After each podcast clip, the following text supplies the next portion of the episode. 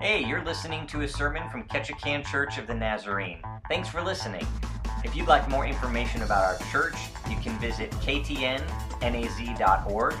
Visit us on Facebook, just search Ketchikan Naz, or you can download our free app from the iPhone store or the Google Play store.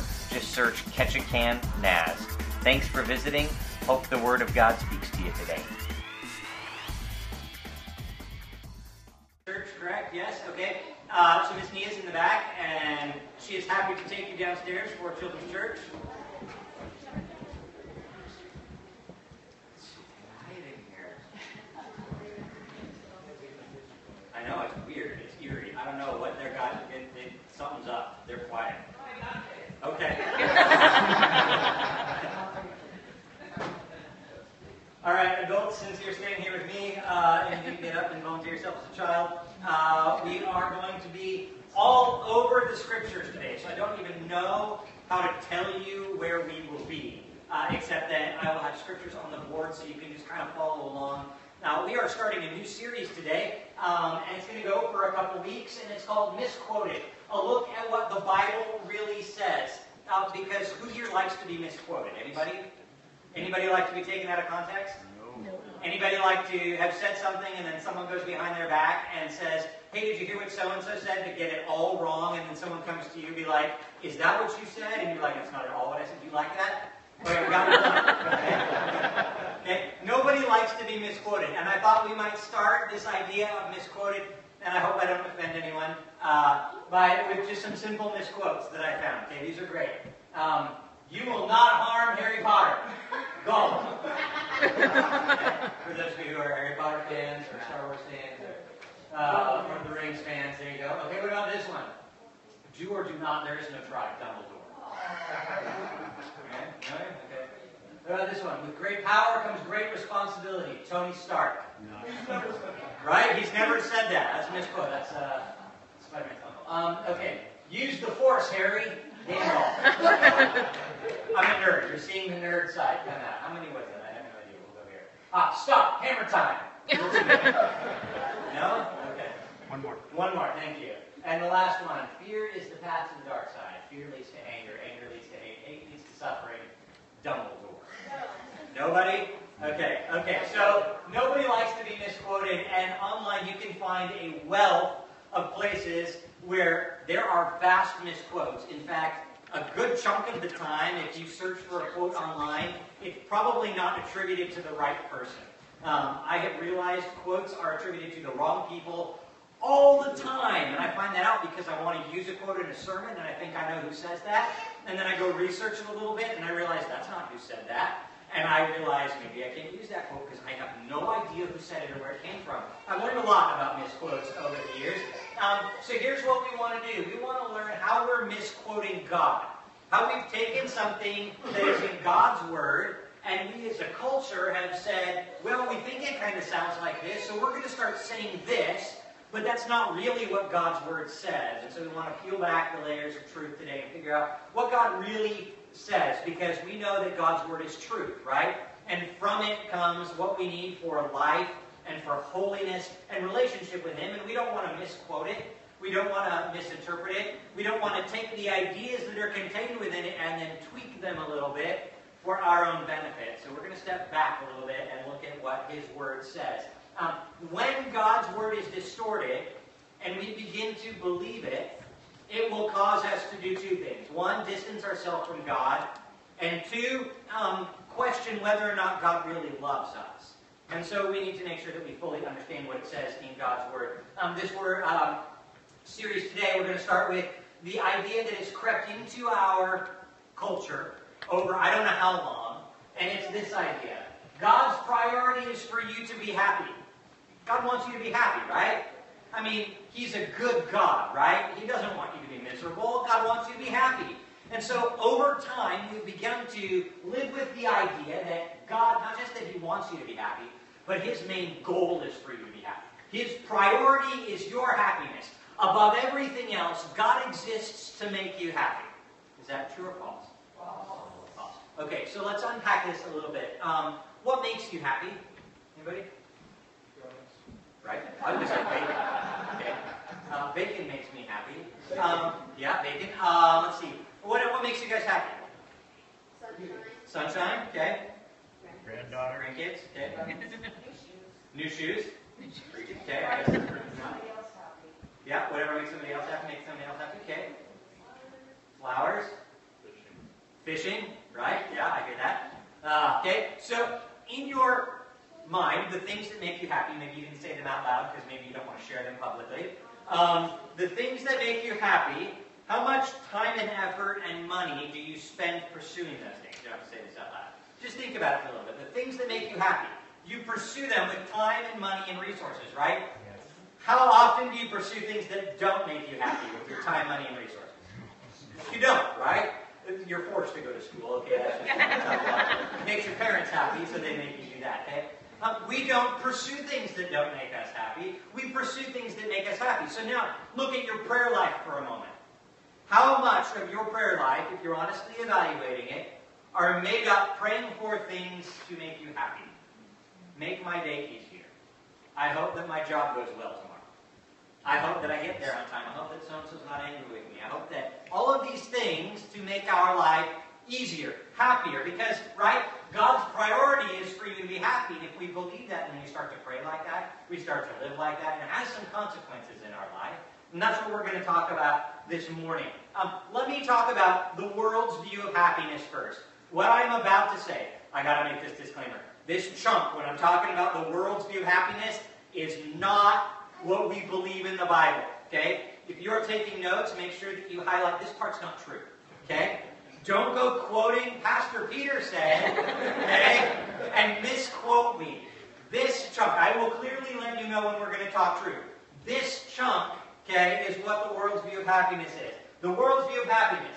Whatever makes me happy must be right. The world's view of happiness. Whatever makes me happy must be right. Have you guys believed this one? Anybody want to admit to that?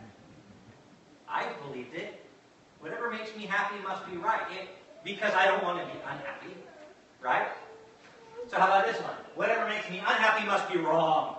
Wrong and bad. Don't want it. Pray against it because it makes me unhappy and God wants to make me happy. And whatever makes me happy must be right. And whatever makes me unhappy must be wrong. Therefore, if God wants me to be happy, there must be no bad things in my life. Because God exists to make me happy and whatever makes me unhappy must be wrong, which means that sadness and sorrow and suffering and sacrifices and challenges and change and pain and discomfort and delay, they cannot possibly be God's will for my life because they make me unhappy. Right? This is how we live, though, subconsciously. We want, we need to evaluate our minds here. Do we fall prey to this kind of thinking? Okay? Because this is important to us. What about this? If I have experienced wrong things, okay, if I am unhappy, then clearly God has failed me. Clearly God has not heard me. Clearly God doesn't love me, and clearly God is a jerk. Right? We might not say it like that, but if we believe that God's priority is for us to be happy, that's His priority, and whatever makes me happy is right, and whatever makes me unhappy is wrong, then if I'm not happy, God's a jerk. Right? God hasn't heard me. What does this lead people to do? If this is the theology that the world follows, this leads people to step away from God. Because if God exists to make you happy, and I'm not happy, then God hasn't heard me, and He doesn't love me, and He doesn't like me, and He's disappointed in the things that I've done. Or maybe he's a jerk. I don't know. But whatever it is, he doesn't like me right now. And so I don't like him right now. I don't need church. I don't need God. He doesn't work for me. This isn't working in my life. I'm not happy. I'm going to try something else. I hear this a lot as a pastor. This is something that takes root in our culture. God wants us to be happy, therefore, the things in my life need to go well, and if they don't go well, then God's not working for me. So then we start praying prayers like, Dear Magic Genie in heaven. And that's how we treat God, because whatever makes me feel good must be right, and God wants me to be happy. If He cared for me, I wouldn't be unhappy, so I'm going to reject God because He is making me unhappy. And that's not very nice. So we seek the highest form of happiness we can through circumstances. This is what the world teaches. And possessions. And we worship the false gods of comfort and money and pleasure and things because if they make me happy, then they must be right. And that's how we live in our world. You know, this is even taught from the pulpit. Um, not this pulpit, we teach biblical truth here. But in other pulpits, sometimes this is taught, and I'm going to quote this because I don't want to get it wrong. But in no way is this true. Okay? In no way is this true. Um, and it's taught, um, whether intentionally or accidentally, I don't know. Okay? Um, but this is a direct quote from a well known pastor in the pulpit. I just want to encourage every one of us to realize that when we obey God, we're not doing it for God. I mean, that's one way to look at it. We're really doing it for ourselves because God takes pleasure when we are happy. That's the thing that gives him the greatest joy. Epic pastor. From the pulpit, people are being taught something that is contrary to Scripture.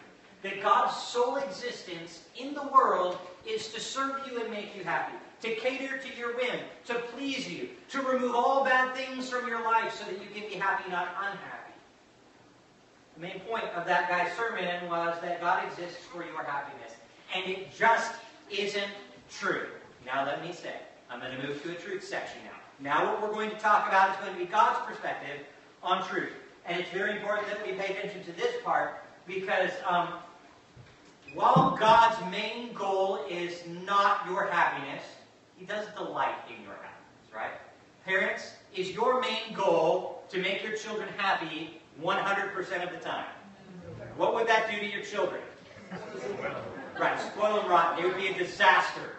Nobody would like your children. You wouldn't like your children. Your job, your main priority as parents, is not to make your children happy 100% of the time. But, parents, do you delight when your child is truly happy about something? Sure. Yes. Yeah? Okay. So this is how God works. Okay? He delights when we are truly happy within certain bounds. Let's talk about that. Okay? God does not prioritize your happiness when? God does not prioritize your happiness when? You choose sin. If sin makes you happy, God's not prioritizing that. Okay? God will not seek to make you happy if your happiness is found in sinful areas. It says in Proverbs 16:25, there is a way that seems right, because whatever is happy, makes me happy makes me right, right? There is a way that seems right to a man, but its end is death. God is saying, listen, not all things that will make you happy are good for you. Do not pursue what makes you happy all the time, because sometimes the things that make you happy are downright sinful and wrong. And God will not prioritize your happiness if it is a sinful kind of thing. What about this one? He does not prioritize your happiness when you choose culture. He does not prioritize your happiness when you choose culture, when your happiness is derived from circumstances and the world. Do not love the world or the things in the world.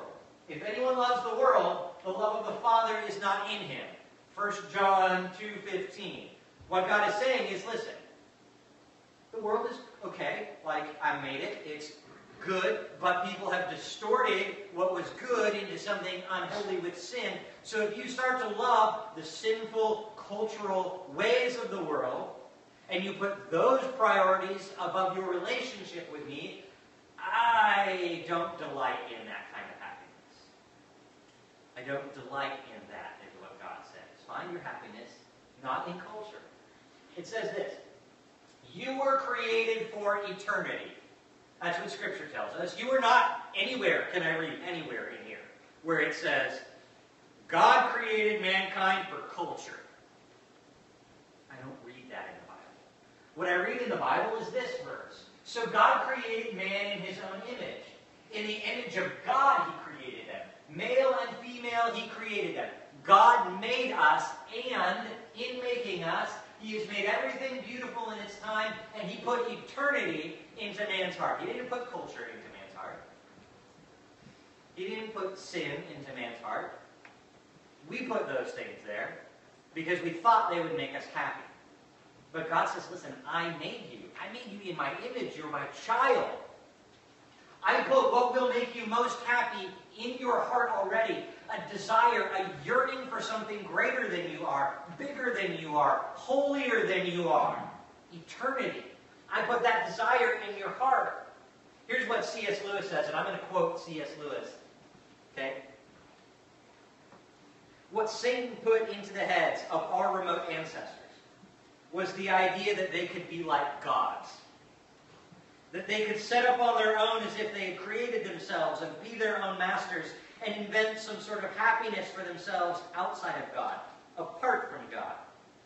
And out of that hopeless attempt has come every has come nearly all that we call human history. Money, poverty, slavery. The long, terrible story of man trying to find something other than God which will make him happy. And the reason why it can never succeed is this. God made us. He invented us as a man invents an engine. A car is made to run on gas, and it wouldn't run properly on anything else. So God designed the human machine to run on himself. And if he himself is the fuel that our spirits were designed to burn on, the food our spirit was designed to feed on, there is no other. That is why it is just no good asking God to make us happy in our own ways. God cannot give us a happiness, cannot give us a peace apart from himself because it is not there. It does not exist apart from God.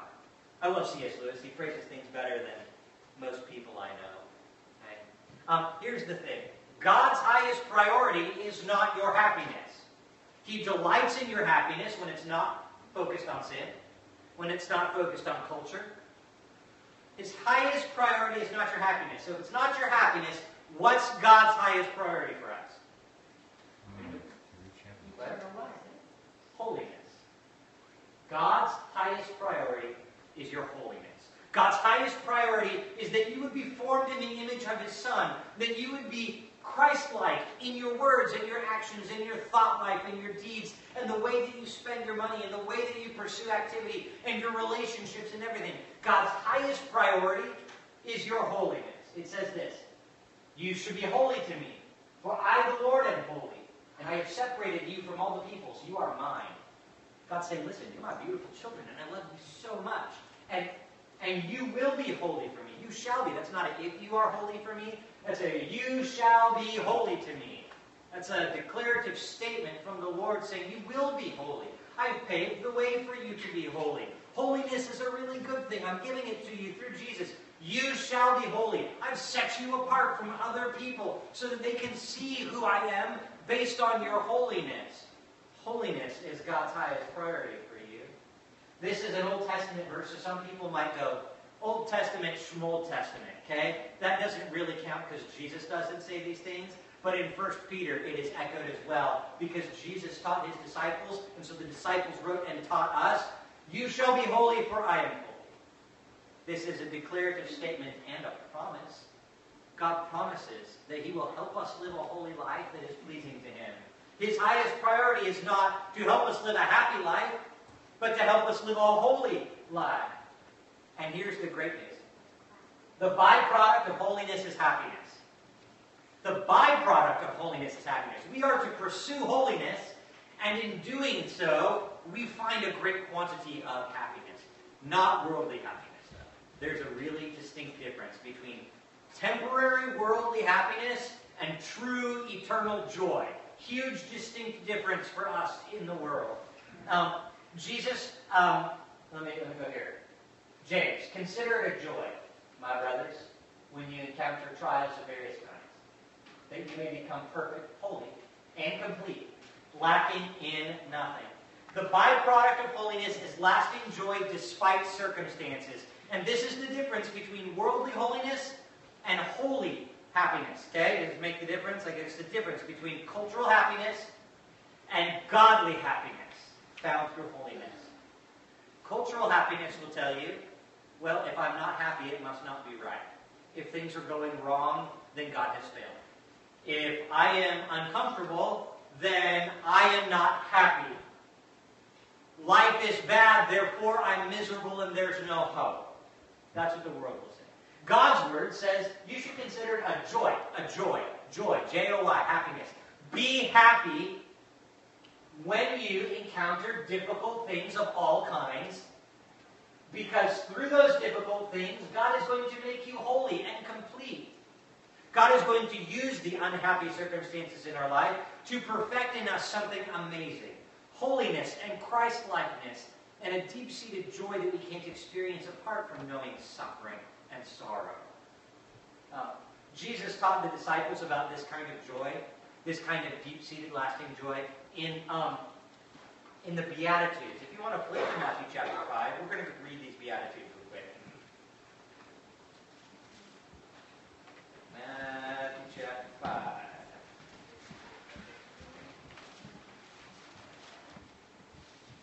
It says this, the beginning of Matthew chapter 5, Jesus preaching this massive sermon. And he opened his mouth and he taught them, saying, Blessed are the poor in spirit, for theirs is the kingdom of heaven. Blessed are those who mourn, for they will be comforted. Blessed are the meek, for they will inherit the earth. Blessed are those who hunger and thirst for righteousness, for they shall be satisfied. Blessed are the merciful, for they shall receive mercy. Blessed are the pure in heart, for they shall see God. Blessed are the peacemakers, for they will be called sons of God. Blessed are those who are persecuted for righteousness' sake, holiness' sake. For theirs is the kingdom of heaven. Blessed are you when others revile you and persecute you and utter all kinds of false things against you on my account. Rejoice and be glad, because your reward is great in heaven. For they persecuted the prophets who were before you. Now, I want to just talk here about this for a moment because worldly joy, worldly happiness would not read, Blessed are the poor in spirit, for theirs is the kingdom of God, and happy are those who mourn, and happy are those who are meek, and happy are those who are hungry and thirsty. We don't say that, right? We're like, oh man, that stinks for them. Guess they should pray harder, or try harder, or have more faith, right? We hear these things. But it's not true. What God wants to tell us here by repeating the word blessed is something really significant. Remember this joy that is being talked about in James? Let me tell you about this word blessed. This word blessed is the word makarios. Okay? And it's a word that means supremely, deeply, unswervingly happy. So let me reread the blessed Beatitudes for you. Supremely, deeply, unswervingly happy are the poor in spirit, for theirs is the kingdom of God. Supremely, deeply, unswervingly happy are those who mourn, for they will be comforted. Supremely, deeply, unswervingly happy are the meek, for they will inherit the earth. Supremely, deeply, unswervingly happy are those who are hungry and thirsty for righteousness. They will be satisfied. Supremely, deeply, unswervingly happy are the merciful, for they will receive mercy. Supremely, deeply, unswervingly happy are the pure in heart, for they shall see God. Supremely, deeply, unswervingly happy are the peacemakers, because they will be called sons of God. Supremely, deeply, unswervingly happy are those who are persecuted for righteousness' sake. Supremely, deeply, unswervingly happy will you be when others revile you and persecute you utter all kinds of evil things against you falsely on my account. So be supremely, deeply, and unswervingly happy because your reward in heaven is great. God has put eternity in your heart and set before you the opportunity to choose this kind of joy in life, this kind of happiness in life. This is what God wants for you. Not something that's temporary based on what makes you feel good, but something that is deep seated and rooted in eternity. The kind of joy that goes through all of life, and regardless of what you're facing, you go, yeah, this, I mean, is pretty bad right now. But I've got this joy and this happiness that is able to see me through. I've got this ability to see eternity and to get through it because Jesus is bigger than my circumstances. He is happy to walk me through this. I find joy being with Jesus in the midst of the trial. when you are poor, when you are sick, when you are persecuted, when you are mournful, when people pass away, when things go wrong. Makarios, supremely, deeply, unswervingly happy. Now, Jesus is calling us to follow him and to experience this kind of joy on a regular basis.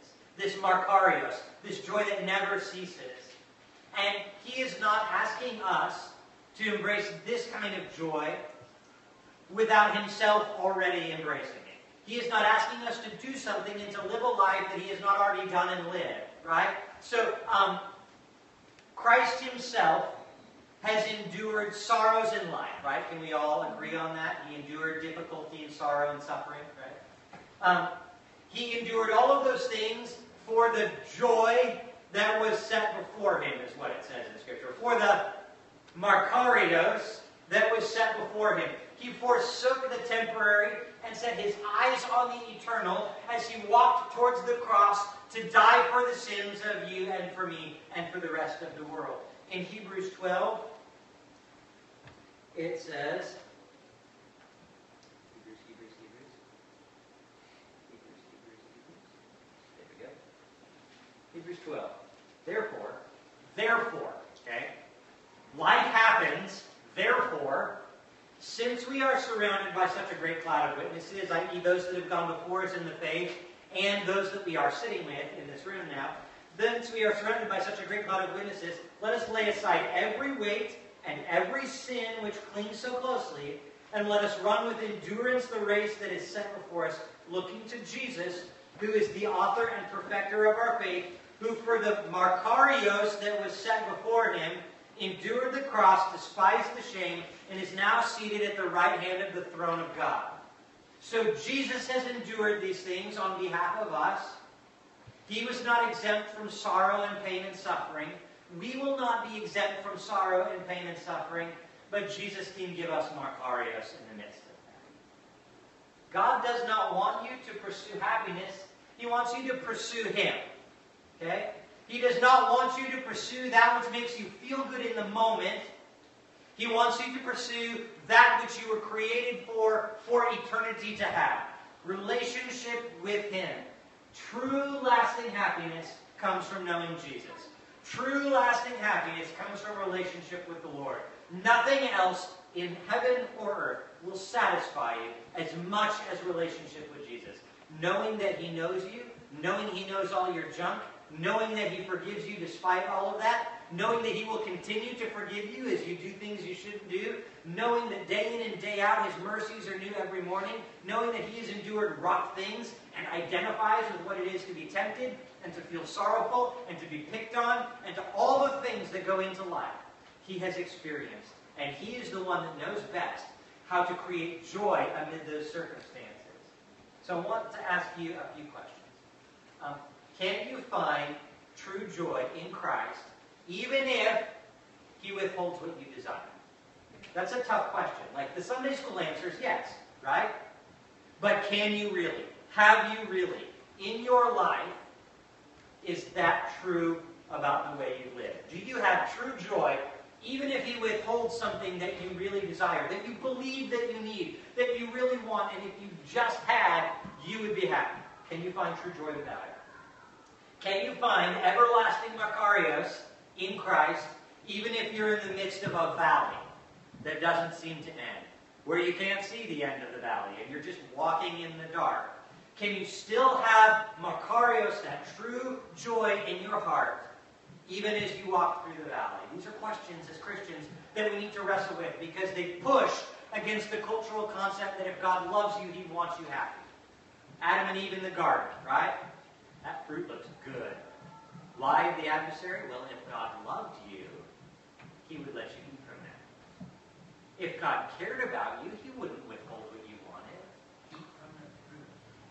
And that lie has worked its way all the way down to us today. And we've begun to believe it. And we must not allow our hearts to live that way anymore. The Bible says, delight yourself in the Lord. The Bible says, be glad in the Lord. The Bible says, rejoice in the Lord. And so the Lord wants you to know today that true joy, true happiness, true Makarios, despite all circumstances, exists with Him and only with Him. And apart from Him, we will have temporary happiness. But that will fade when the item gets older, when the relationship goes away, or when that person dies, or when you lose that job, or when you crash your brand new vehicle, or whatever it is.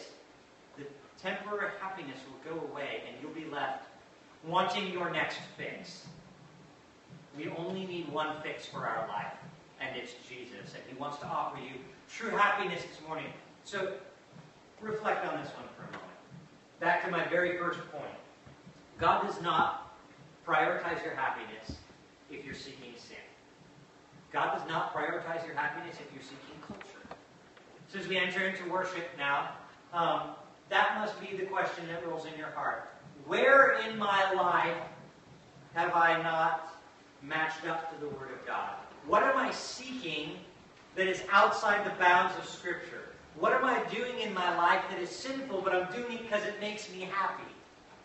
And are you willing to surrender that to God this morning and allow Him to give you true joy in replacement for those things? That's the question we must ask ourselves as we approach through worship morning. Father, um, as we as we seek to worship you, we want to lay our hearts open before you in surrender. And say that we recognize in our life there are times and seasons that we would rather seek temporary happiness because it's so instant. But as quick as it comes, it often fades. And we're left sorrowful or depressed or angry or bitter. And we don't want to live that way. We don't want the roller coaster of the emotion that the world gives us. We want the true, solid ground that we can stand on with you. The joy that lasts through everything. We reveal to us this morning, Father, as we worship you, the ways in which our life does not look like Scripture. The ways in which we've chosen sin over happiness uh, with you. The ways we've chosen culture instead of Christ. Would you point them out to us in such a way that we would go, oh yeah, oh yeah, I, I didn't realize that. So that we know that it's from you. And then would you help loosen our hands and hearts' grips on those things so that that place in our heart which is made in your image and created for eternity can be filled with your Holy Spirit anew this morning. That we might experience in this place an overwhelming amount of with joy everlasting for your kingdom, for your love.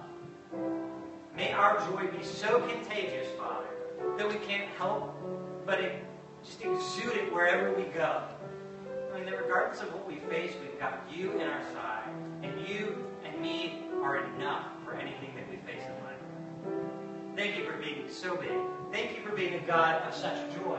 Thank you for being a God who cares so much for us that you are willing to enter into our dark places and bring us joy. Your vision is greater than ours. And we are thankful for that. Give us joy this morning and create in us a heart which seeks after you and nothing else. We give you all the glory and honor, Father, and the greatest things in your name. Amen.